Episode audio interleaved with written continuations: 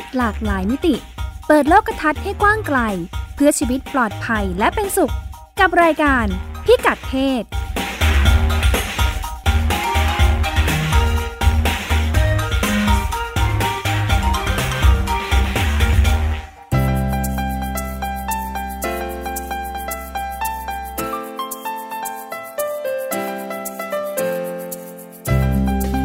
เพศวันนี้ติดตามเรื่องเพศหลากหลายมิติกับเราได้ที่นี่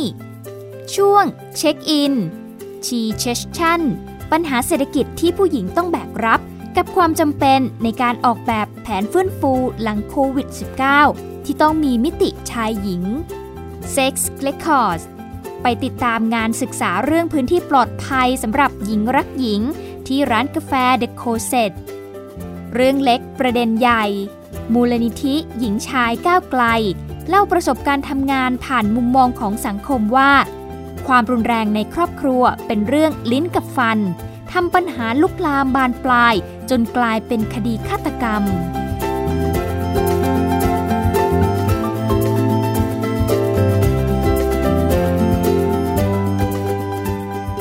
ดีค่ะ ต้อนรับคุณผู้ฟังเข้าสู่รายการพิกัดเพศ โดยดิฉันรัชดาธราภาคนะคะ เราพูดคุยกันเป็นประจำทุกสัปดาห์นะคะ ทาง w w w t h a i PBS Podcast นะคะ ในช่วงโควิด -19 นะคะ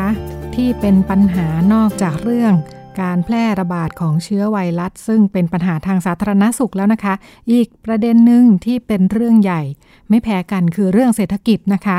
มีคำว่า recession recession ที่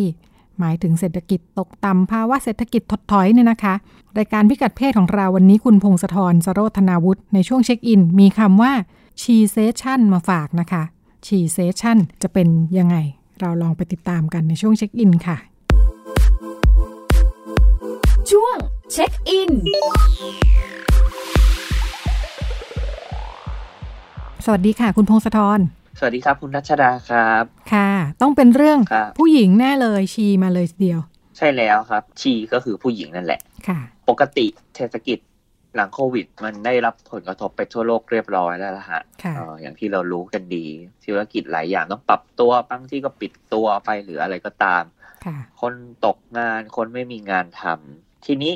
มันมีปรากฏการณ์ใหม่ ซึ่งหนังสือพิมพ์ New York Times เขาเขียนขึ้นมา เขาใช้คำว่า shecession ขึ้นมา อืมค่ะ คนก็ตกใจแล้ว เอ๊ะคำนี้มันแปลว่าอะไรทำไมถึงต้องใช้ she ที่แปลว่าผู้หญิงเหรอ ค่ะอืมมันจะวิกฤตหนักเอ่อกว่า recession หรือเปล่านะคะ มันจะวิกฤตหนักกว่าไหม หรือว่ามันจะทำไมถึงต้องเป็นผู้หญิงหรือเปล่า ค่ะอ่าใช่ครับ เขาบอกว่าโควิดกระทบผู้หญิง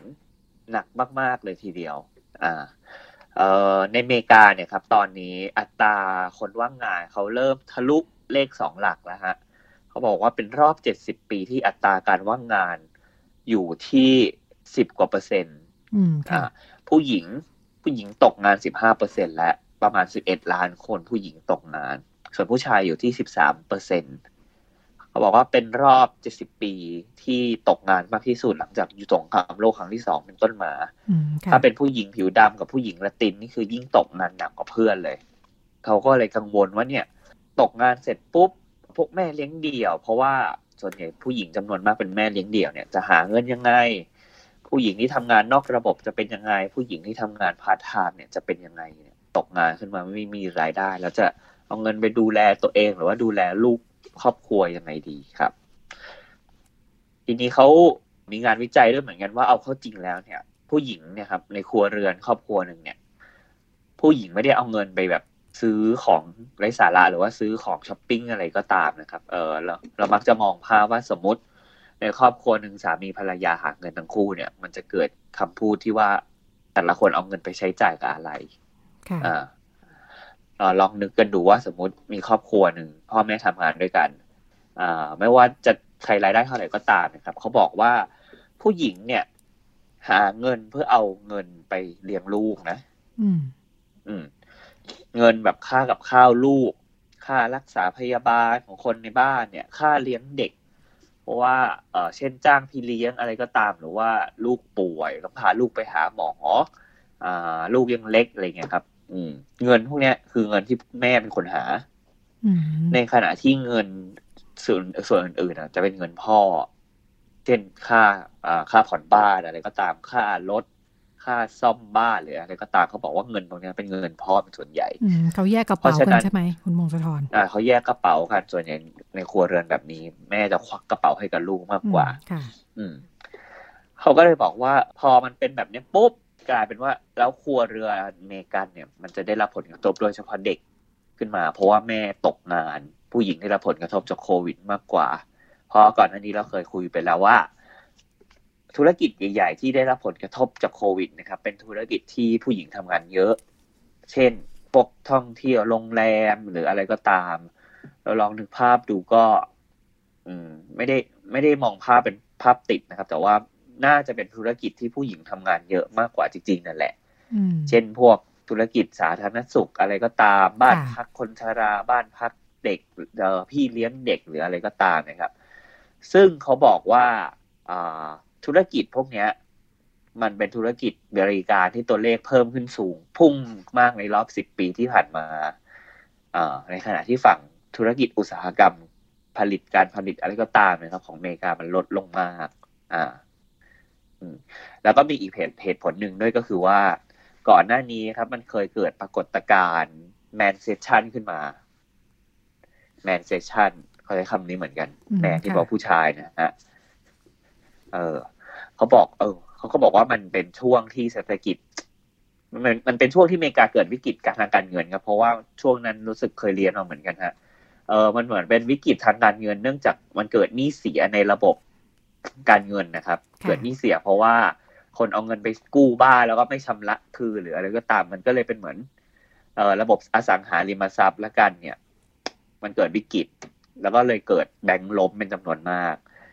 อืม แต่เขาบอกช่วงนั้นผู้ชายได้รับผลกระทบเยอะกว่า เพราะว่าพวกธุรกิจสร้างบ้านนะครับ ก่อการก่อสร้างโรงงานผลิต วัสดุอะไรอย่างเงี้ยครับ ผู้ชายทำงานในระบบนี้มากกว่ามันก็เลยเป็นเหตุผลว่าใช้คำว่าแมนเซชันเพราะว่าผู้ชายตกงานเยอะกว่าผู้หญิง แต่พอมันเป็นโควิดปุ๊บเนี่ยกลายเป็นว่าผู้หญิงตกงานเยอะกว่าผู้ชายแล้วอืมค่ะ ครับ สิ่งหนึ่งที่เขาคุยกันก็คือว่า ถ้าเป็นอย่างนี้ปุ๊บเนี่ย เราจะฟื้นฟูเศรษฐกิจยังไงดี อ่า ทางนักเศรษฐศาสตร์เขาก็คุยกันในอเมริกา เออเขากังวลว่าเนี่ย ตอนนี้สถานการณ์ยังระบาดหนักมากนะครับ ในสหรัฐ กิจกรรมทางเศรษฐกิจของคนในยุคต่อไปเนี่ย จะกลับมาเหมือนเดิมไหมอ่าเรื่องฟื้นฟูเอาไว้ก่อน แต่ว่าธุรกิจพวกนี้มันยังจะเวิร์กไหมเขากังวลว่า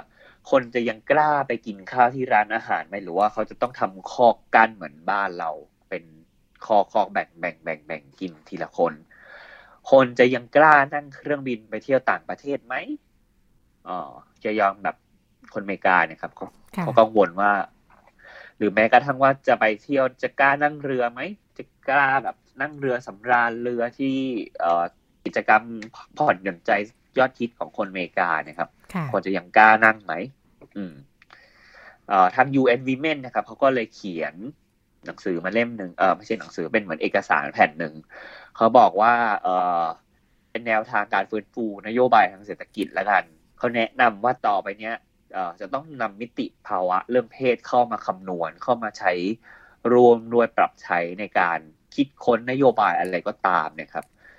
เขาใช้คำเลยว่าต้องไม่ทิ้งไว้ข้างหลัง ใครไปข้างหลังก็ตามนะว่าจะเป็นเพศอะไรก็ตาม แล้วก็เป็นแนวทางการพัฒนาเศรษฐกิจในเชิง sustainable หรือว่าในระยะยาวด้วยครับ นี่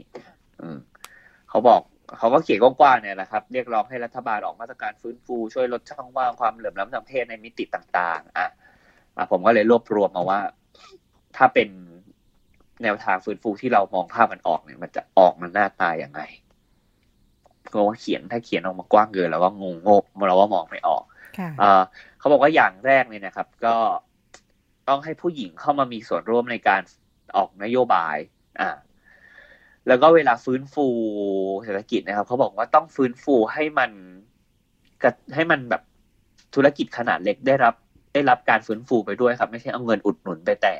ไปแต่พวกธุรกิจใหญ่ ๆ บริษัทยักษ์ใหญ่ เพราะว่าเขาบอกว่าเออบริษัทระดับ SME นะครับ บริษัทขนาดเล็กเนี่ย หรือว่าพวกธุรกิจนอกระบบที่ไม่ได้เข้าในระบบเป็นมันจะมีผู้หญิงเป็นเจ้าของธุรกิจกันเยอะ แล้วก็ กลุ่มเนี่ยครับจะหาเข้าถึงแหล่งเงินทุนยาก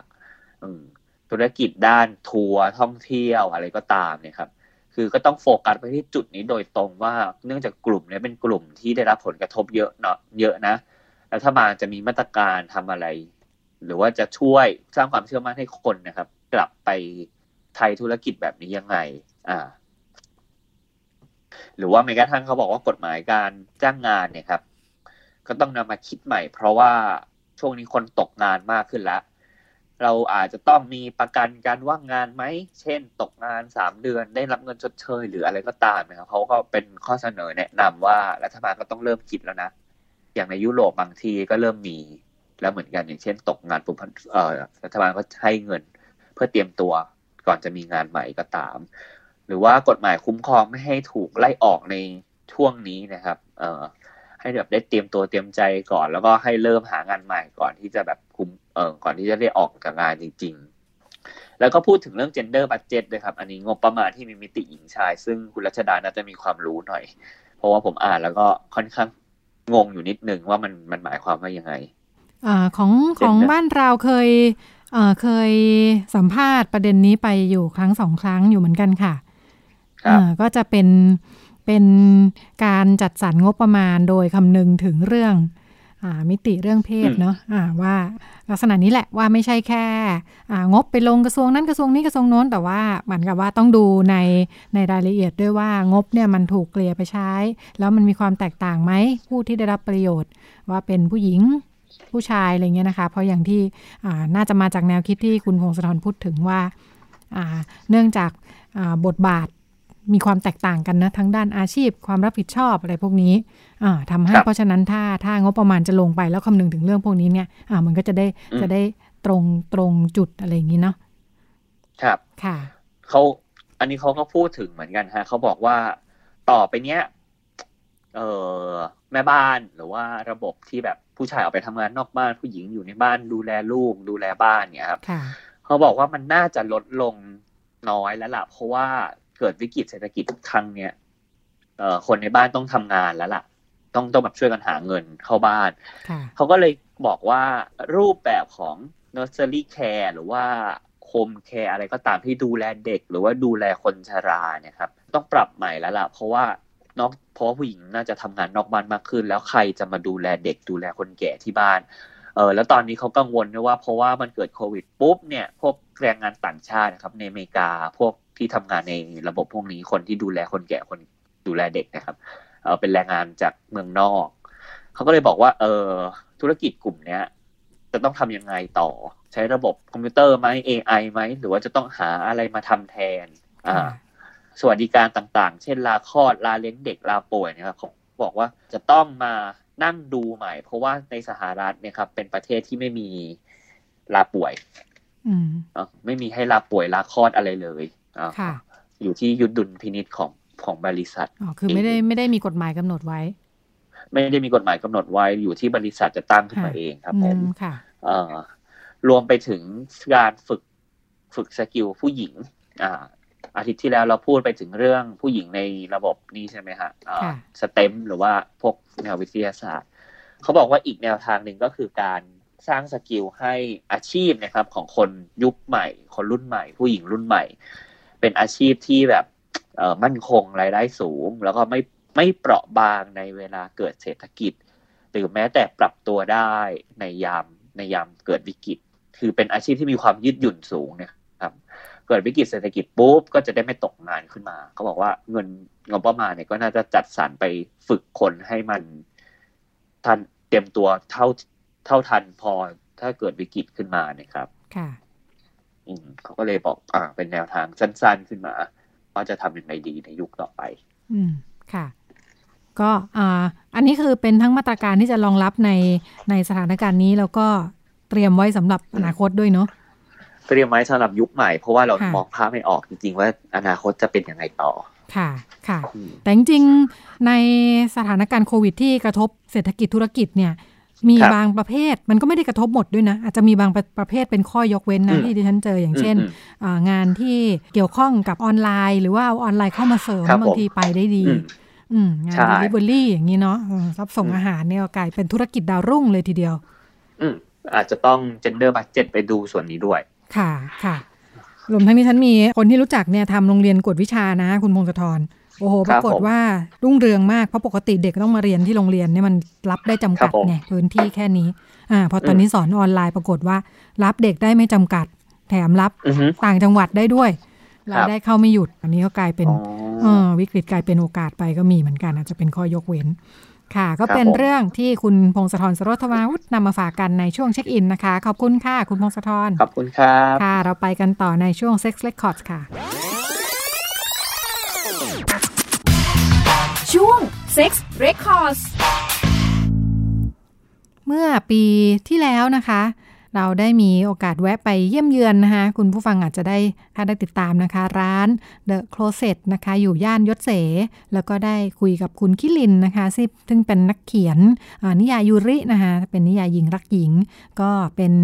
เปิดเป็นร้านกาแฟร้านหนังสือนะคะ แล้วก็จริงๆ ก็ใช้เป็นที่พูดคุยกันของน้องๆเพื่อนๆที่เป็นคอนิยายยูรินะคะ วันนี้น่าสนใจคือมีคนเข้าไปศึกษาด้วย ว่าการที่มีร้านกาแฟร้านหนังสือบางหน้าเนี่ยนะอ่าแต่จริง ๆ ก็เป็นที่อ่าพบปะพูดคุยกัน มันจำเป็นยังไงมันถึงต้องมีสถานที่แบบนี้นะคะอ่าเราลองจะไปพูดคุยกันนะคะ คุณอรยามงคลธงนะคะ เป็นนักศึกษาคณะวิชาการเรียนรู้และศึกษาศาสตร์นะคะ ของมหาวิทยาลัยธรรมศาสตร์นะคะ สวัสดีค่ะ สวัสดีค่ะ ค่ะ คุณอรยาได้ไปอ่าเยี่ยมทาง The Closet มาแล้วนะคะค่ะ เป็นยังไงบ้างทำไมถึงสนใจอยากทำประเด็นนี้อ่าประเด็นคือ The Closet พื้นที่ปลอดภัยของหญิงรักหญิงเลยเนาะค่ะค่ะ แล้วก็มันเกี่ยวข้องยังไงชื่อสาขาเป็นเรื่องการเรียนรู้และศึกษาศาสตร์อ๋อค่ะ ค่ะ ค่ะก็ตอนแรกนะคะ ก็แรงบันดาลใจก็เริ่มจากตัวเองเนี่ยเป็นเลสเบี้ยน แล้วก็ค่ะเราเนี่ยติดตามร้าน The Closet จาก YouTube นะคะ มาสักพักหนึ่งแล้วก็เห็นว่าเออมันเป็นคอมมูนิตี้ที่ที่น่าสนใจเนาะมันเป็นความเป็นหญิงรักหญิงอะไรเงี้ย ซึ่งในประเทศไทยเนี่ยก็มีมีค่อนข้างที่จะน้อยนะคะ ค่ะค่ะแล้วก็ประกอบกับเรียนวิชาในคณะเลยค่ะมันจะเป็นชื่อวิชา sexuality gender and social justice ค่ะ อืมค่ะ ก็ตอนที่เออเรียนนะคะ ก็อาจารย์เนี่ยเขาจะสอนโดยการชวน ตั้งคำถามกับอ่าแนวคิดของตัวเราอะค่ะ ที่บางครั้งเนี่ยเราเราซึมซับมาโดยที่เราไม่รู้ตัวซึมซับมาจากสังคมหรือว่าสิ่งต่างๆ ที่ที่เราเคยเจอมานะคะ ก็ถ้ายกตัวอย่างก็เช่นถ้าเกิดว่าเรานึกถึงตุ๊ดหรือกระเทยอะไรเงี้ย เราจะค่ะนึกถึงอะไรอย่างเงี้ยค่ะค่ะ อาจารย์ก็จะใช้วิธีการสอนโดย เออให้เขียนลงมาว่า เออให้เขียนคำออกมาว่าเราอะนึกถึงอะไรค่ะ ประมาณนั้นค่ะ แล้วก็พอเรียนไปเรื่อยๆอย่างเงี้ยค่ะพอถูกชวนให้ตั้งคำถามบ่อยๆอะก็ก็กลายเป็นคนที่ขี้สงสัย ไปไปโดยปริยายนะคะ ก็เลยค่ะตั้งคำถามว่า เออ ที่ที่เราเคยได้ยินมาว่าสังคมไทยอะ เปิดกว้างสำหรับเพศที่สามหรือว่าเพศทางเลือกอื่น ๆ เนี่ยนะคะ มันจริงหรือเปล่าอะไรอะค่ะ ก็ค่ะถ้าจริงแล้วเนี่ยทำไมถึงเกิดพื้นที่ The Closet ในนี้ขึ้นมาที่ ที่เป็นพื้นที่เฉพาะนะคะค่ะแล้วเอ่อรูปแบบเนี่ยทำไมมันไม่เหมือนกับที่อื่นๆของของเพศเพศทางเลือกกลุ่มอื่นๆนะคะ อย่างเช่นเกย์ก็จะมีแทชเชอร์เนาะส่วนใหญ่ก็จะเป็นออกแนวแบบเชิงปาร์ตี้อะไรนะคะ เป็นอีเวนต์ค่ะอะไรเงี้ยค่ะค่ะ ก็ก็สงสัยว่าทำไมถึงออกมาในรูปแบบของร้าน The Closet ที่เหมือนเป็นร้านหนังสืออย่างอย่างที่พี่นุ่นบอกไปเมื่อกี้นะคะ ค่ะ ค่ะ แล้วก็เรื่องนี้เกี่ยวข้องกับสาขาที่เรียนยังไง ต้องต้องบอกก่อนว่าคณะวิทยาการเรียนรู้และศึกษาศาสตร์เนี่ยเอ่อไม่ได้เรียนจบไปแล้วเป็นครูนะคะ เพราะว่ามีคำค่ะว่าศึกษาศาสตร์ค่ะเนอะไม่ได้เป็นครูโดยตรงอย่างนั้นนะคะ แต่ว่าค่ะศึกษาเกี่ยวกับการเรียนรู้แบบในหลาย ๆ มิติของมนุษย์ในสังคมอะนะคะค่ะก็แล้วก็ทางคณะเนี่ยค่อนข้างให้อิสระในการทำโปรเจกต์จบของนักศึกษามาก ๆนะคะค่ะก็ก็เลยเลือกว่า เออ งั้นเราศึกษาพื้นที่นี้ไหม เพราะว่ามันก็น่าจะเป็นการเรียนรู้ของมนุษย์ในมิติทางเพศอะไรค่ะทำนองนั้นนะคะพี่ค่ะ ค่ะ ก็เป็น เป็นคณะใหม่ของทางมหาวิทยาลัยธรรมศาสตร์นะคะ ค่ะอาของคุณอรยานี่คือระดับปริญญาตรีเนาะเออแต่ดูจากเอ่อเรื่องที่ใช่ทำค่ะแล้วก็ดูจากเอกสารเบื้องต้นนี่ก็ประเด็นมีความยากซับซ้อนเป็นวิชาการ มีแนวคิดเยอะทีเดียวเออก็แล้วก่อนหน้านั้นก่อนที่จะเริ่มทำเรื่องนี้เนี่ย เคยไปที่ The Closet มาก่อนหรือเปล่าคะ นอกจากเอ่อออติดตามทางออนไลน์ตอนแรกแล้ว ตอนแรกเนี่ย ติดตามทางออนไลน์อย่างเดียวเลยค่ะค่ะก็จะมีค่ะครั้งแรกที่ไปเนี่ยกำลังลังเลอยู่ว่าค่ะเราเนี่ยจะทำดีไหมค่ะก็เลยลองไปดูค่ะ ไปลงเพื่อสถานเก็บที่ข้อมูลจริงๆแล้วเนาะค่ะ ใช่ค่ะค่ะ อยากให้เล่าให้ฟังหน่อยค่ะ ว่าไปแล้วอ่ามันเป็นยังไงลักษณะร้านเขาเป็นยังไงยังไงกันบ้าง มีใครเข้าไปใช้พื้นที่บ้างค่ะอืม ก็ลักษณะร้านนะคะ ก็ถ้าถ้าเกิดว่าเราเดินเข้าไปเนี่ย ก็เราก็จะเจอกับร้านเหมือนกาแฟร้านขายกาแฟธรรมดาด้านหน้านะคะ ค่ะก็จะเป็นร้านขายกาแฟต่างๆ แต่ว่ามันจะมีโซนข้างในอะค่ะ มันจะเป็นโซนเฉพาะเหมือน co-working space อะค่ะพี่ที่ค่ะสามารถเราสามารถเข้าไปใช้บริการได้ก็คือจะจะเสียค่าบริการเนาะสองร้อยบาทต่อครั้งนะคะอืมค่ะก็ข้างในเนี่ยก็จะมี กิจกรรมค่อนข้างที่จะเยอะเลยให้ทำอืมค่ะก็จะมีหนังสือให้อ่านมีบอร์ดเกมให้เล่นอะไรอย่างเงี้ยค่ะ สามารถเล่นดนตรีได้อะไรอย่างเงี้ยค่ะเหมือนซื้อพื้นที่เพื่อใช้เหมือน co-working space ทั่วไปปกติค่ะ แต่ว่า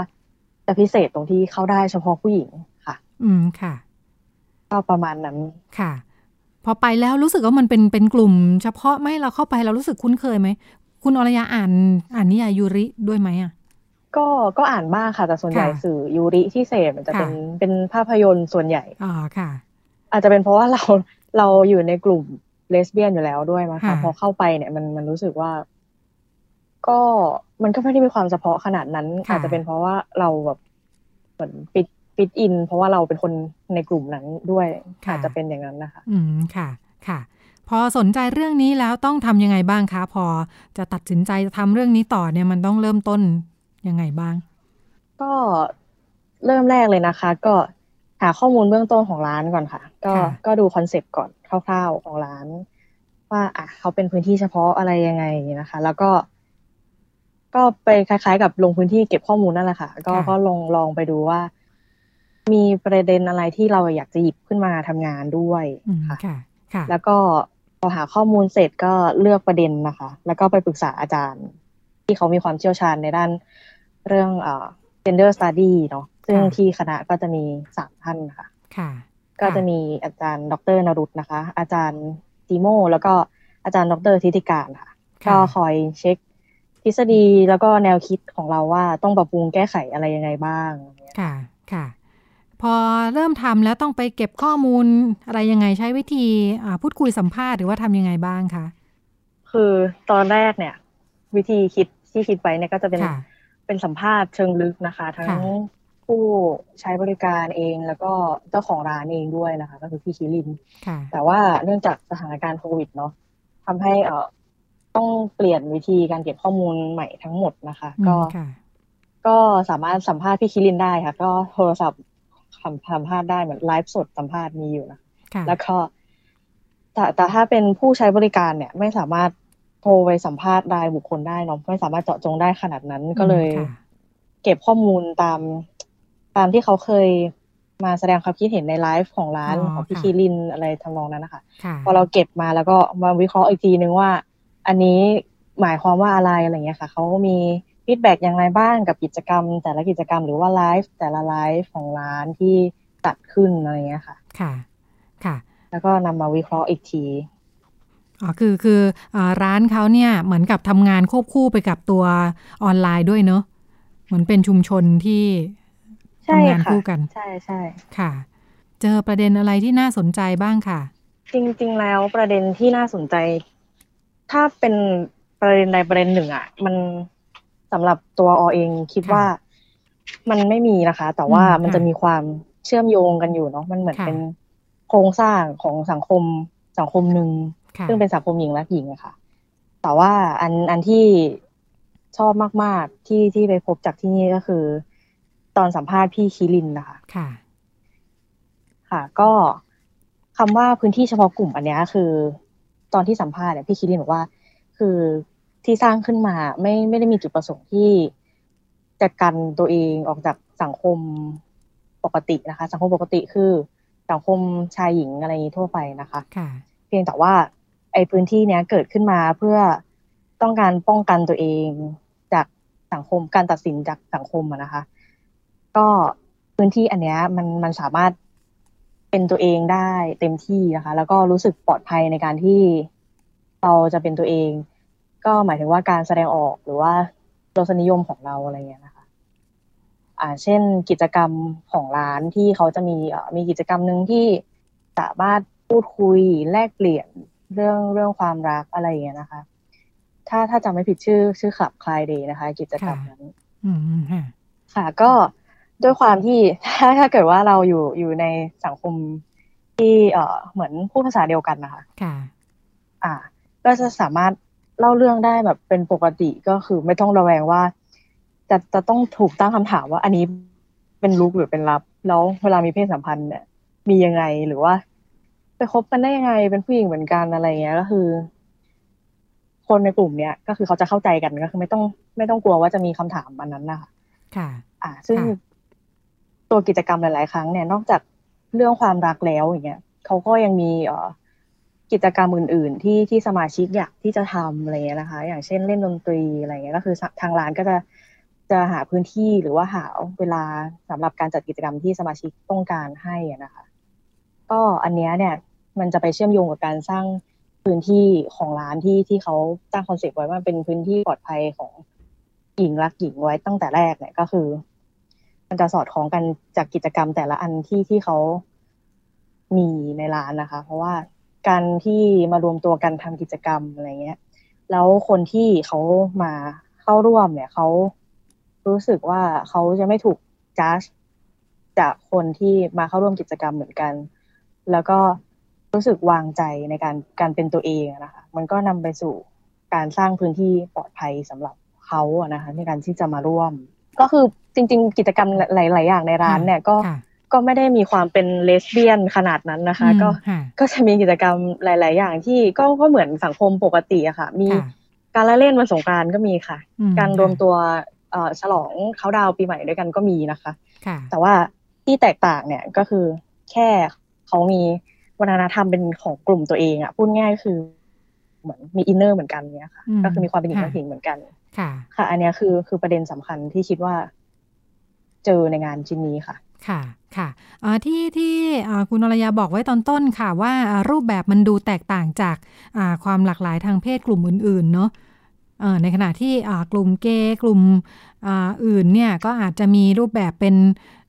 เที่ยวกินเนาะอ่าเป็นลักษณะแบบว่าสถานบันเทิงกึ่งสถานบันเทิงอะไรอย่างเงี้ยค่ะ ของหญิงรักหญิงทำไมถึงออกมาในรูปแบบของว่า ร้านกาแฟทำกิจกรรมห้องสมุดอ่านหนังสืออะไรอย่างงี้ ได้คำตอบไหมคะ อันนี้ไม่แน่ใจว่าจะเป็นคำตอบไหมนะคะ แต่ว่าค่ะตอนที่ศึกษาแล้วเจออะค่ะค่ะ ก็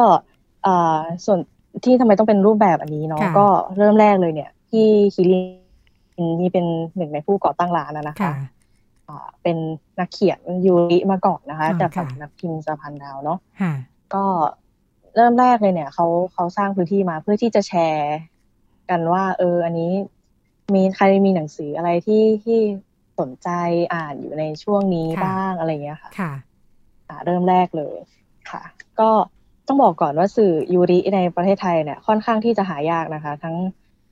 ภาพยนตร์อาจจะเยอะเนาะแต่ว่าอืมค่ะหนังสือที่เป็นยูรินิยายอะไรเงี้ย ค่อนข้างหายากมากนะคะ ถ้าถ้าอืมเกิดว่าเราลองสังเกตในร้านหนังสือเนาะค่ะโอเคค่ะ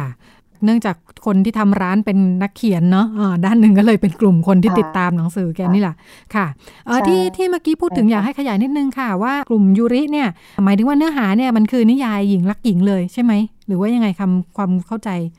สำหรับคนทั่วไปยูริคืออะไรคะใช่ค่ะจะจะเรียกว่าค่ะนิยายแบบหญิงรักหญิงก็ได้ค่ะ ก็คือมี พระเอกแล้วก็นางเอกเป็นผู้หญิงเหมือนกัน ค่ะค่ะค่ะ ซึ่งก็จะมีทั้งรูปแบบหนังสือแล้วก็อ่าภาพยนตร์อย่างที่ว่า ค่ะ ค่ะเออภาพยนตร์ที่บอกว่าส่วนส่วนใหญ่ของคุณอรยาเองที่บอกว่าส่วนใหญ่ใช้ดูภาพยนตร์เนี่ยเป็นเป็นภาพยนตร์ไทยหรือว่าของต่างประเทศส่วนใหญ่ภาพยนตร์ไทยที่หไม่นูดูไม่จะค่เป็อยนเห็นต่างประเทศค่ะ อืมค่ะค่ะใช่ค่ะ ค่ะ ของซีรีส์เกย์ที่เขาบูมก็กันนี่มันไม่ค่อยมีซีรีส์เลสเบี้ยนใช่ไหม ใช่ค่ะ มันก็จะค่ะมันก็ในจะฐาน้อนะยอะผู้ค่ะติดพี่ตามถึงสื่อถึงมีค่ะใช่ค่ะ ถึงมีเป็นซีรีส์หรือว่าเป็นภาพยนตร์ถ้าถ้าเกิดว่าเป็นในประเทศไทยนะคะค่ะก็จะสังเกตได้ว่าตัวเอกเนี่ย ถึงจะเป็นหญิงหญิงตัวเอกก็จะมีความเป็นบอยบอยนิดนึงจะออกทอมบอยนิดนึงค่ะแต่ว่าที่ที่ที่หนูเสพนี่ก็ถ้าค่ะเป็นของต่างประเทศเนี่ยก็คือจะเป็นผู้หญิงทั้งคู่อะนะคะอืมก็ไม่มีใครค่ะคนใดคนหนึ่งลักษณะแบบ แมนกว่าโดยรูปลักษณ์ภายนอกนะคะ อืมค่ะค่ะค่ะ ก็จะประมาณนี้ มันบอกอะไรคะ เรื่องที่ว่า ถ้าถ้าสำหรับหนูหนูคิดว่ามันค่ะก็มันยังยึดติดความภาพความเป็นชายหญิงอยู่อะคะในในในเมืองไทยสื่อต่างๆอะไรก็ยังยึดติดภาพความเป็นชายเป็นหญิงอยู่อะไรอย่างเงี้ยค่ะ ก็ถ้าถ้าซีรีส์วายเองตอนนี้ที่ที่กำลังดังอยู่ใช่ไหมค่ะก็ตัวพระเอกเนี่ยก็จะมีความแมนแมนๆกว่าอืมถูกไหมค่ะคะก็ลักษณะจะมีกล้ามมีอะไรอย่าง เงี้ยค่ะแต่ว่าถ้าคนที่เป็นนางเอกของเรื่องอะไรเงี้ยก็จะค่ะตัวเล็กบอบบางอะไรอย่างเงี้ยค่ะอืมก็จะมีค่ลักษณะอย่างนี้อยู่ค่ะ ยังอ่ายังยังมีความเป็นหญิงและชายอยู่ถึงจะเป็นซีรีส์ LGBT แล้วก็เถอะใช่ไหมคะใช่ค่ะค่ะค่ะ แล้วมันมันมันหมายถึงอะไรคะการที่ยังติดอยู่แบบนี้มันต่างกับในต่างประเทศที่อ่าที่คุณอรยาพูดถึงว่าอ่ามันไม่ได้ต้องติดภาพการแบ่งเพศแบบนี้ใช่ไหม แล้วมันมีผลยังไงไหม จริง ๆ ดูแล้วก็ค่ะถ้าถ้าเราเป็นคนค่ะที่อยู่ในค่ะสังคมเลสเบี้ยนแล้วเราต้องการเสพเสพที่ค่ะสื่อที่มันเป็นเลสเบี้ยนจริงๆเนี่ยหนูค่ะรู้สึกว่าค่ะมันก็ค่อนข้างขัดอยู่นะคะอืมในอินค่ะอินเนอร์เราอะไรเงี้ยเพราะว่าค่ะเรารู้สึกว่าในโลกความเป็นจริงของความสัมพันธ์ของผู้หญิงกับผู้หญิง คือมันไม่ได้แบ่งแยกชัดเจนขนาดนั้นนะคะมันค่ะมันไม่ได้แบบมีใครเป็นผู้ชายแล้วต้องแบบแต่งแมนอะไรขนาดนั้นอืมคือมัน ใช่ค่ะ แล้วก็ตอนจบอีกอย่างหนึ่งคือค่ะตอนจบของของซีรีส์ในไทยอะไรเงี้ยค่ะโดยเฉพาะหญิงรักหญิงนะคะ อืมค่ะ ก็จะต้องมีคนใดคนหนึ่งที่ตายหรือว่าจบไม่ค่อยสวยเท่าไหร่ค่ะก็เลย อืม ไม่ค่อยชอบดูเท่าไหร่ค่ะ ของประเทศไทยก็เลยไปดูอืมของต่างชาติมากกว่า ค่ะค่ะ ค่ะ โอเค เป็นเรื่องที่เอ่อ งอกขึ้นมาจากการพูดคุยนะคะอ่ากลับมาที่งานค่ะงานศึกษาของคุณอรยาค่ะอ่าในฐานะที่อ่าเรียนสาขานี้แล้วก็ทำเรื่องนี้นะคะ คิดว่าได้อ่าข้อเรียนรู้ข้อคิดอะไรบ้างจากการใช้เวลาในการเข้าไปอ่าพูดคุยศึกษาเรื่องนี้อะค่ะอืมถ้าข้อเรียนรู้แล้วข้อคิดนะคะ ก็คือถึงถึงแม้ว่างานชิ้นเนี้ยนะคะ มันจะเป็นการศึกษาที่ที่เกี่ยวกับเอ่อ หญิงรักหญิงนะคะ เป็นเป็นกลุ่มหนึ่งเนาะใน LGBT แต่ว่ากลุ่มอื่นๆเนี่ยก็ก็ได้รับผลกระทบเช่นเดียวกันสำหรับการที่ไม่มีพื้นที่ในสังคมนะคะ พื้นที่ของหนูนี่ไม่ได้หมายถึงว่า พื้นที่เชิงกายภาพแบบต้องเป็นร้านเหมือนร้านเดอะโคเซตอะไรอย่างนี้นะคะค่ะก็เป็นพื้นที่ทางสังคมในรูปแบบอื่นๆนะคะเช่น การเข้าถึงทรัพยากรหรือว่าการถูกคุ้มครองโดยกฎหมายอะไรอย่างเงี้ยค่ะ ก็ปัจจุบันเราก็ยังไม่ได้มีกฎหมายที่รองรับเอ่อ LGBT ตรงนี้นะคะเช่น การจดทะเบียนสมรสหรือว่าการค่ะรับบุตรบุญธรรม หรือว่าการเอ่อเซ็นยินยอมให้รักษาทางการแพทย์นะคะ เหมือนค่ะถูกทิ้งไว้ในเงามืดอะค่ะค่ะ คือรู้สึกว่าไม่มีใครสมควรถูกทิ้งไว้ในในเงามืดนะคะเพราะค่ะเพียงเพราะว่าแค่เขาแบบ มีรสนิยมทางเพศไม่ไม่เหมือนคนในสังคมที่เป็นสังคมกระแสหลักก็คือชายหญิงนะ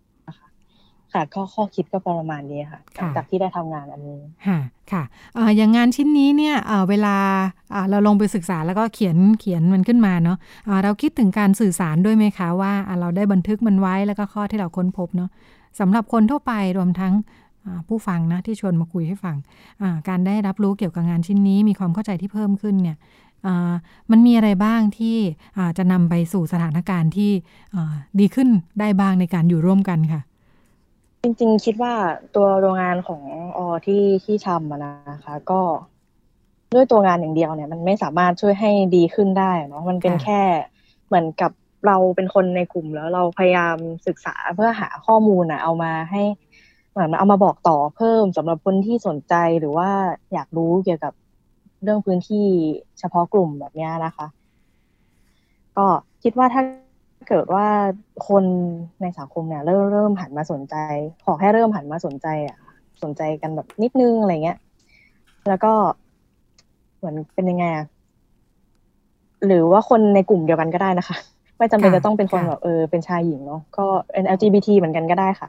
ขอแค่สนใจแล้วก็กล้าที่จะ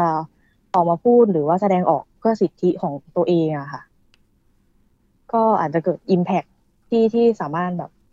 เกิดการเปลี่ยนแปลง อาจจะเปลี่ยนแปลงไปในเชิงโครงสร้างเลยก็ได้ค่ะ เพราะว่าถ้าเกิดว่าพวกเราช่วยกันอะไรอย่างเงี้ยค่ะหนูคิดว่าน่าจะเป็นพลังที่ค่อนข้าง Impact พอสมควร แต่ว่าถ้าเกิดว่าการเปลี่ยนแปลงในระดับเล็ก ๆ ก็คืออาจจะทำให้สังคมมัน เอ่อ มัน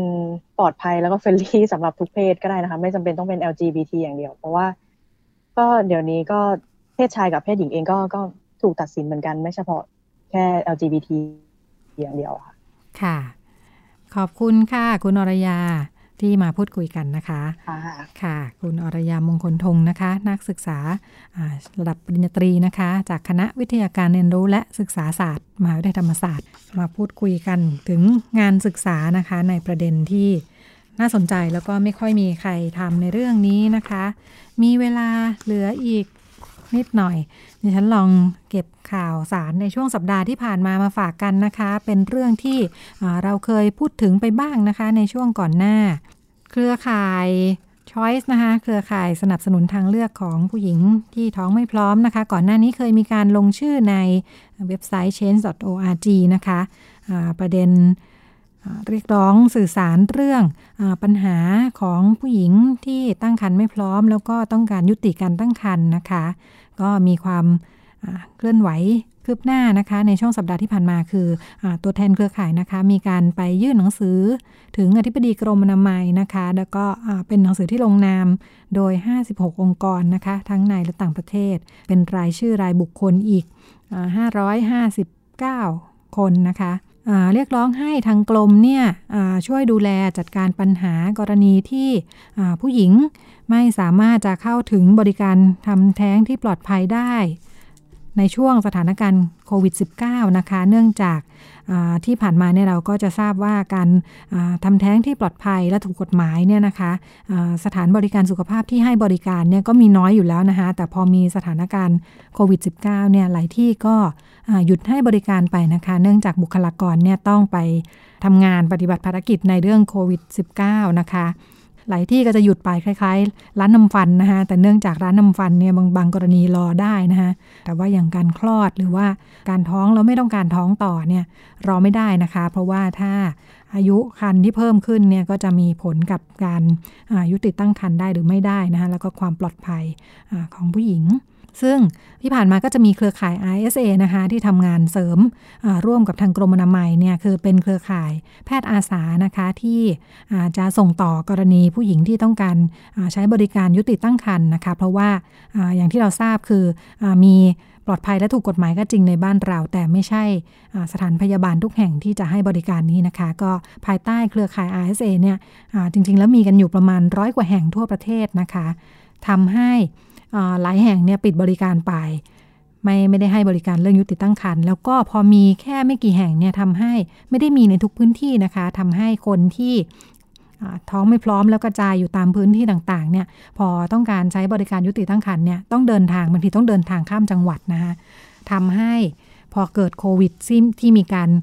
ปิดจังหวัดกันเนี่ยนะคะข้ามจังหวัดไปแล้วต้องมีการกักตัว 14 วันเนี่ยก็ทำให้การเดินทางเป็นไปได้ยากนะคะ ทาง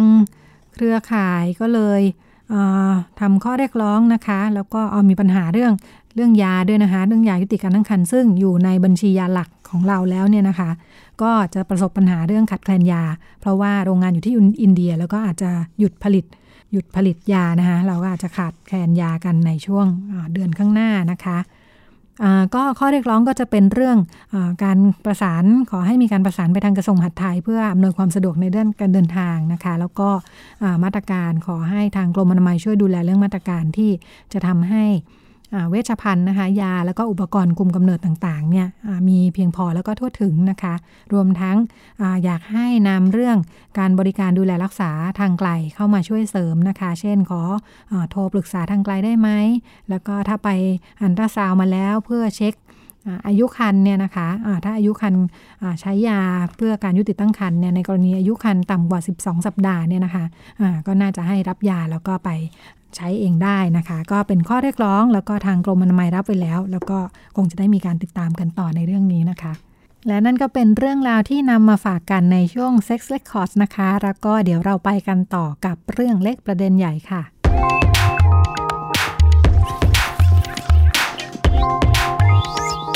เรื่องเล็กประเด็นใหญ่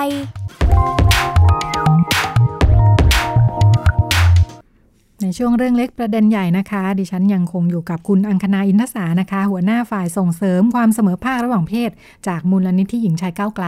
เราก็ค่ะชวนกันคุยเรื่องประเด็นความรุนแรงในความสัมพันธ์เนาะหลากหลายรูปแบบหญิงชายชายหญิงชายชายก็รุนแรงกันได้หมดเนาะใช่ค่ะมีอันนึงเราได้ยินกันมาคลาสสิกมากเลย คุณอังคณาค่ะเวลา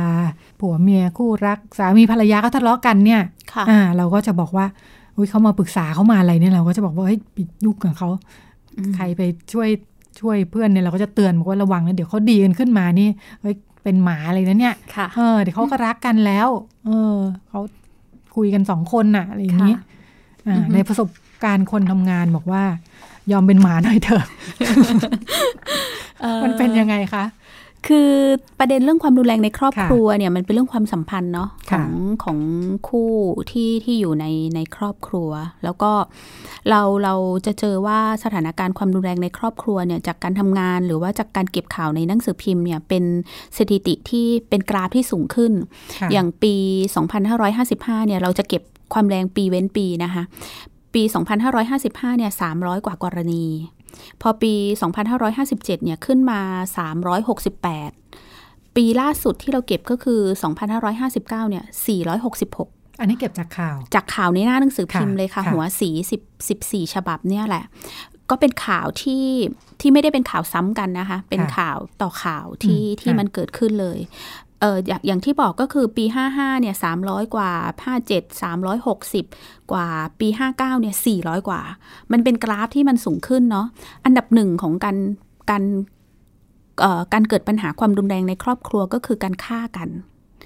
อย่างปี 2559 เนี่ย 466 ข่าวเนี่ย 48 เอ่อ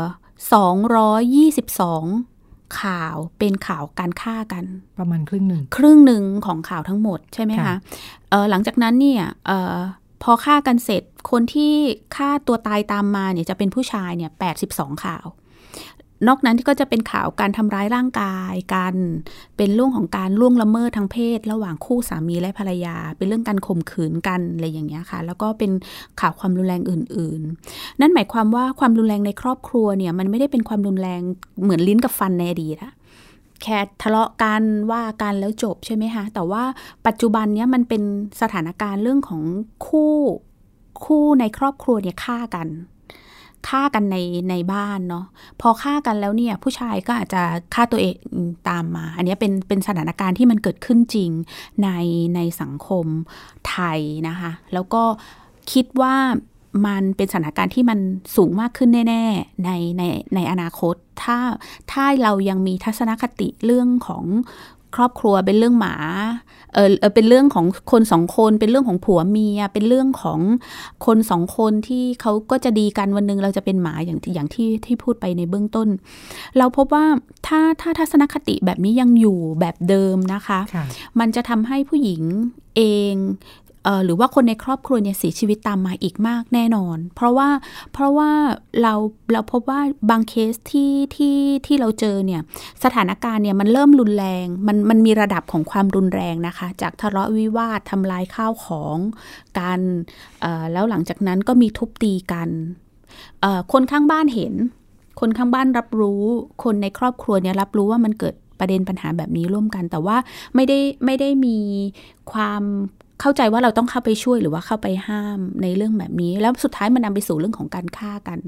ซึ่งอันนี้เนี่ยพอเรามีทัศนคติแบบนี้เนี่ยมันทำให้ผู้หญิงที่ถูกใช้ความแรงในบ้านเนี่ยไม่มีทางออก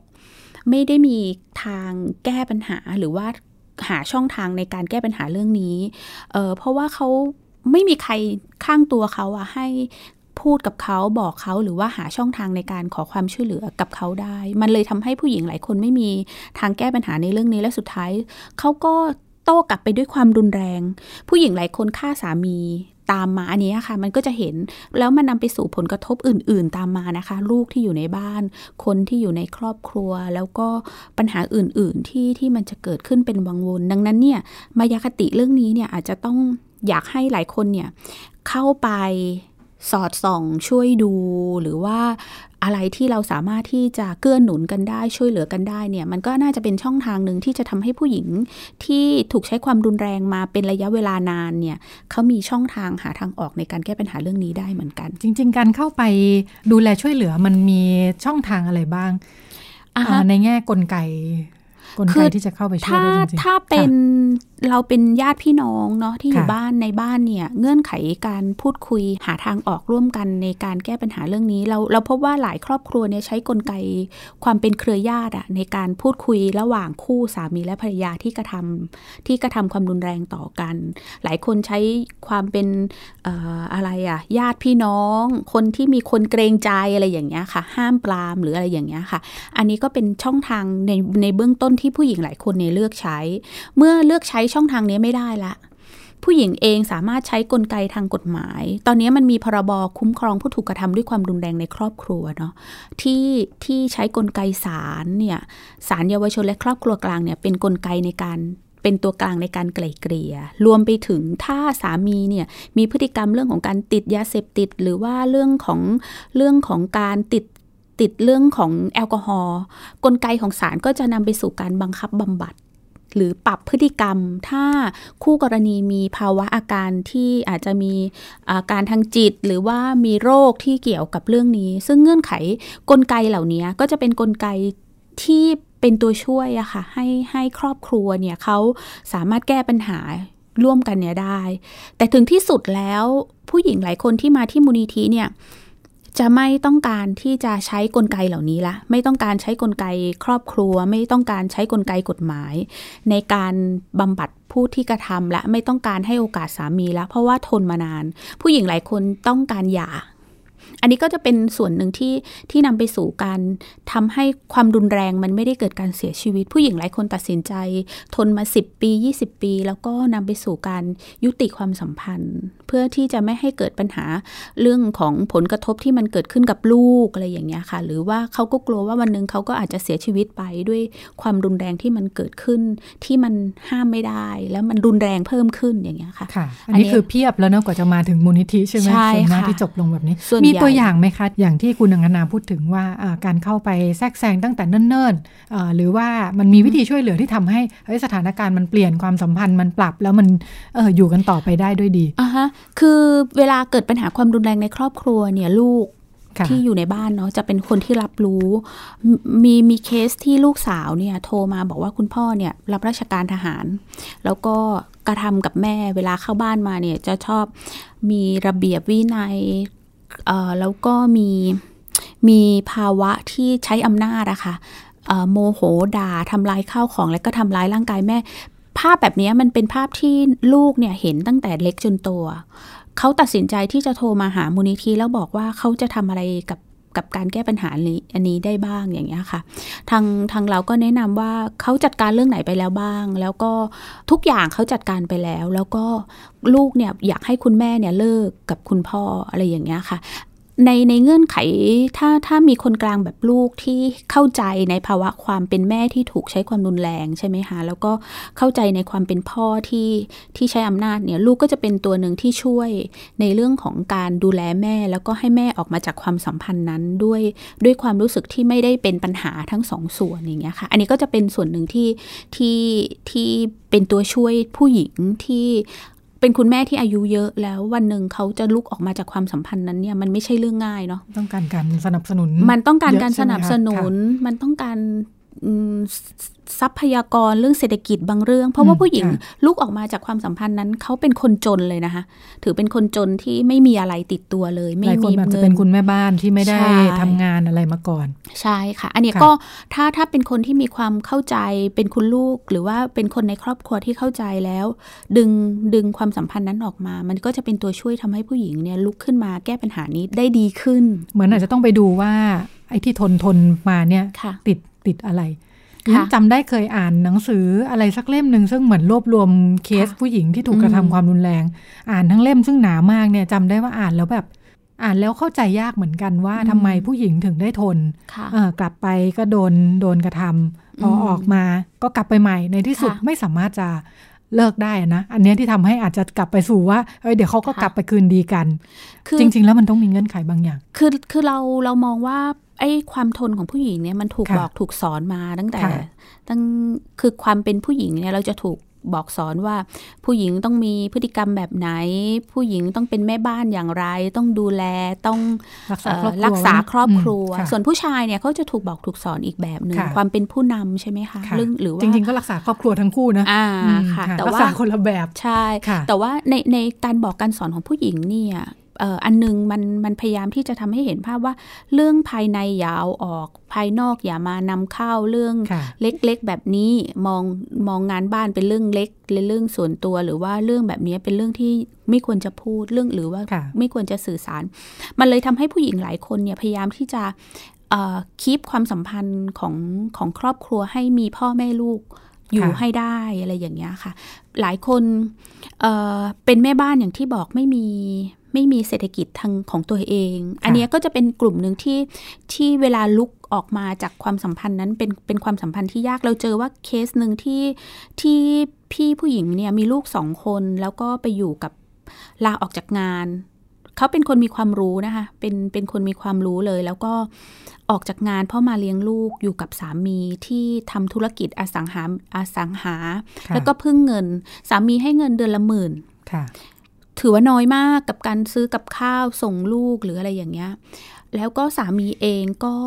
ใช้อำนาจในการต้องนอนสองทุ่ม ห้ามกินอาหารจังฟู้ดห้ามห้ามทุกอย่างให้ลูกและภรรยาอยู่ภายอยู่ภายใต้กรอบ ซึ่งการห้ามนั้นน่ะมันสร้างสร้างปัญหาเนาะสร้างความอึดอัด แล้วก็ใช้ความรุนแรงทั้ง ทางด้านร่างกายและจิตใจ การไปมีผู้หญิงคนอื่น เอาคนรับใช้มาเป็นเมีย อะไรอย่างเงี้ยค่ะ มันมันทำให้ผู้หญิงเองเขาก็ไม่มีอะไรต่อรองเนาะไม่มีเหอนไม่มีอะไรที่จะต่อรองได้ ไม่สามารถที่จะลุกออกมาจากความสัมพันธ์ค่ะนั้นได้พึ่งเพราะว่าพาอยู่เต็มๆนะออกมาค่ะถูกใช้ความรุนแรงเจ็ดรอบอืมค่ะแล้วก็กลับไปใหม่ค่ะเจ็ดรอบแล้วก็ครั้งที่สองครั้งที่สามอยู่แบบเนี้ยค่ะ หอบลูกออกมาแล้วลูกก็ต้องมีเงินเอ่อ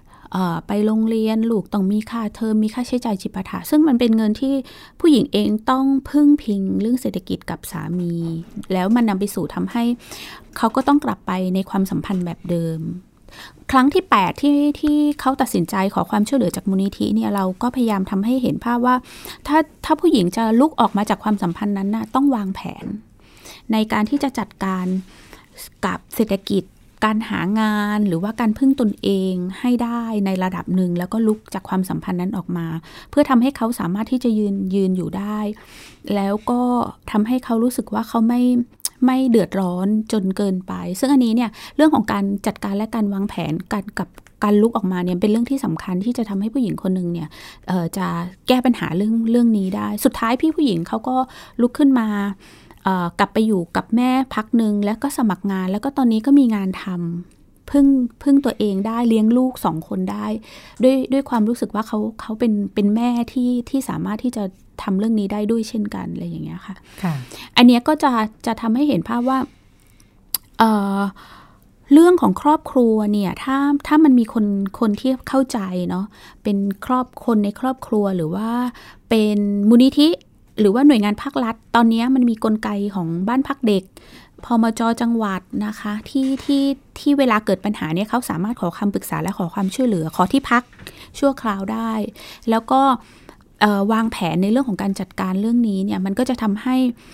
การแก้ปัญหาของเขาเนี่ยไม่ไม่เป็นวังวนอยู่แบบเดิม กลับไปถูกกระทำซ้ำแล้วหลายคนก็บอกว่าเอ๊ะทำไมจะต้องกลับไปอีกทำอะไรอย่างเงี้ยค่ะค่ะเงื่อนไขแบบเนี้ยอยากให้เห็นภาพว่ามันมันสามารถช่วยเขาได้ แล้วก็สามารถที่จะยื่นมือไปในละใดในเงื่อนไขแบบนี้ แต่ว่าถึงแม้เขาจะกลับเข้าไปเนี่ยก็ต้อง ก็ต้องยอมรับแล้วก็เคารพในในการตัดสินใจของเขา แล้ววันหนึ่งถ้าเขาพร้อมเนี่ยผู้หญิงหลายคนลุกขึ้นมาในการที่จะช่วยช่วยตัวเองอยู่แล้วละค่ะเขาก็ไม่อยากจะอยู่ในวังวนของปัญหาที่มันมันที่ลูกเห็นเนาะวังวนของปัญหาที่เขาถูกใช้ความรุนแรงทั้งด้านร่างกายและจิตใจ เป็น 10-20 ปีอะไรอย่างเงี้ยค่ะ อันนี้ก็อยากให้เข้าใจในมิติแบบนี้ค่ะค่ะ ก็เป็นเรื่องที่นำมาฝากจากประสบการณ์ทำงานนะคะ ที่รับ เคสเรื่องครอบครัว แล้วก็เห็นความสัมพันธ์เห็นปัญหาความติดขัดนะคะรวมทั้งการนำไปสู่ความรุนแรงแล้วทำไมถึงแกะกันหนอไม่ได้เนี่ยจริง ๆ ก็มีความซับซ้อนมีเรื่องละเอียดอ่อนอยู่ในนั้นด้วยเหมือนกันค่ะ ก็คุณอังคณาอินทศานะคะ หัวหน้าฝ่ายส่งเสริมความเสมอภาคระหว่างเพศ จากมูลนิธิหญิงชายก้าวไกลนะคะ ที่มาพูดคุยกับเราเป็น 4 สัปดาห์นะคะ4ตอนที่คุยกันว่ามันมีอะไรบ้างที่เป็นทัศนคติที่เป็นอุปสรรคต่อการทำงานในเรื่องอแก้ไขปัญหาความรุนแรงในครอบครัวความรุนแรงระหว่างผู้หญิงผู้ชายนะคะ วันนี้เวลาหมดแล้วค่ะดิฉันกับคุณอังคณาลาคุณผู้ฟังไปก่อนสวัสดีค่ะ สวัสดีค่ะ ติดตามรับฟังรายการย้อนหลังได้ที่เว็บไซต์และแอปพลิเคชันไทย PBS Radio ไทย PBS ดิจิทัล Radio วิทยุข่าวสารสาระ เพื่อสาธารณะและสังคม